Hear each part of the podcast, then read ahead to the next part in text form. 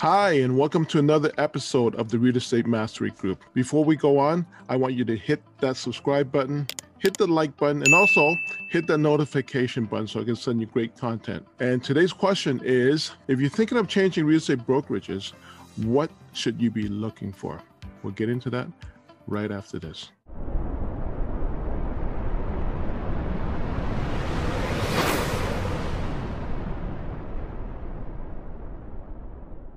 Hey, and welcome back. Once again, my name is Tony Ning. I've been a real estate broker for over 30 years now, and I bring to you a wealth of experience and knowledge. And today's question is if you're changing real estate brokerages, what should you be looking for? There are five things I'm going to cover.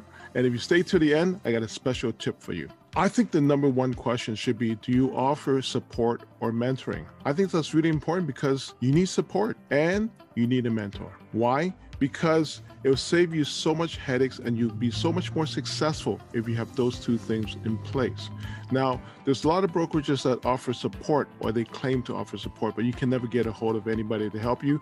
And I find that a lot of agents are asking other agents what to do in certain circumstances or situations. So you really need that support of someone knowledgeable. Myself, having 30 years in real estate and also being a broker of record at one time, I offer not just support, but a lot of mentoring to my teammates. Number two is Does the brokerage offer training? And what type of training? And is there a cost to the training? That's really important because training is what gets you better in the field. So, can you imagine an athlete not training? No, right? So, same with real estate.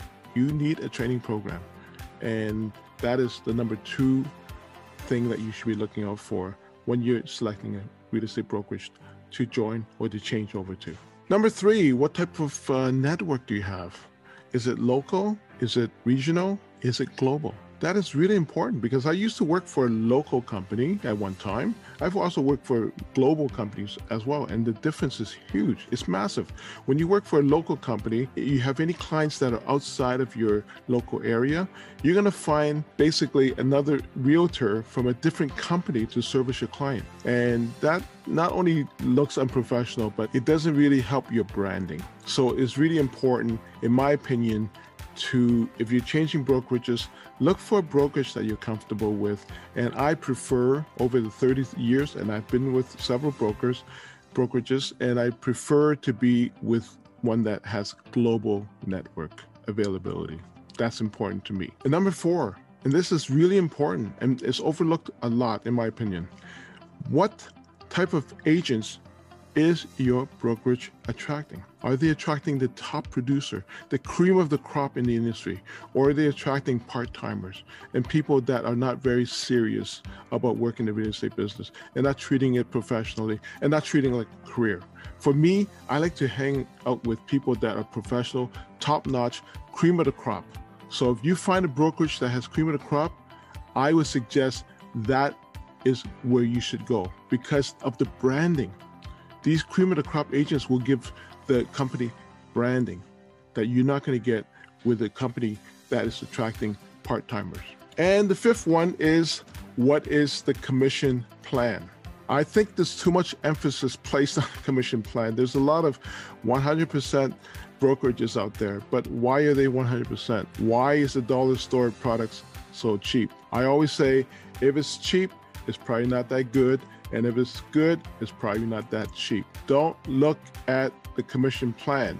Look at how much you can earn or keep.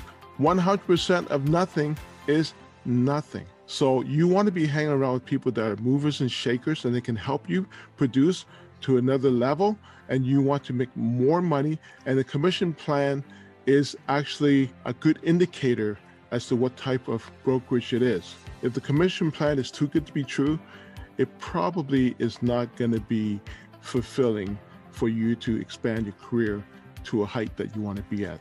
Make sense?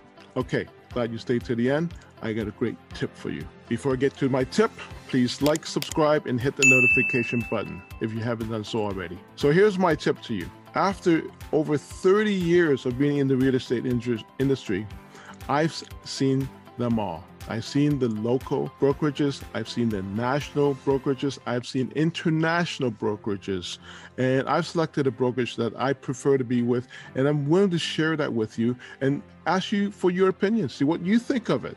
You may find it a great fit for you, you may not. But either way, reach out to me and I'll be more than happy to sit down and have a quick virtual chat with you just to give you an idea as to what I'm talking about.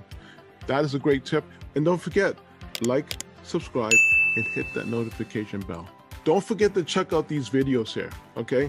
I got some great content for you. Like I said, I've been in the industry for over 30 years and I've got a wealth of experience and a wealth of knowledge. Check out these videos and I will see you next time. Until then, have yourself a wonderful, successful, prosperous day. Bye for now.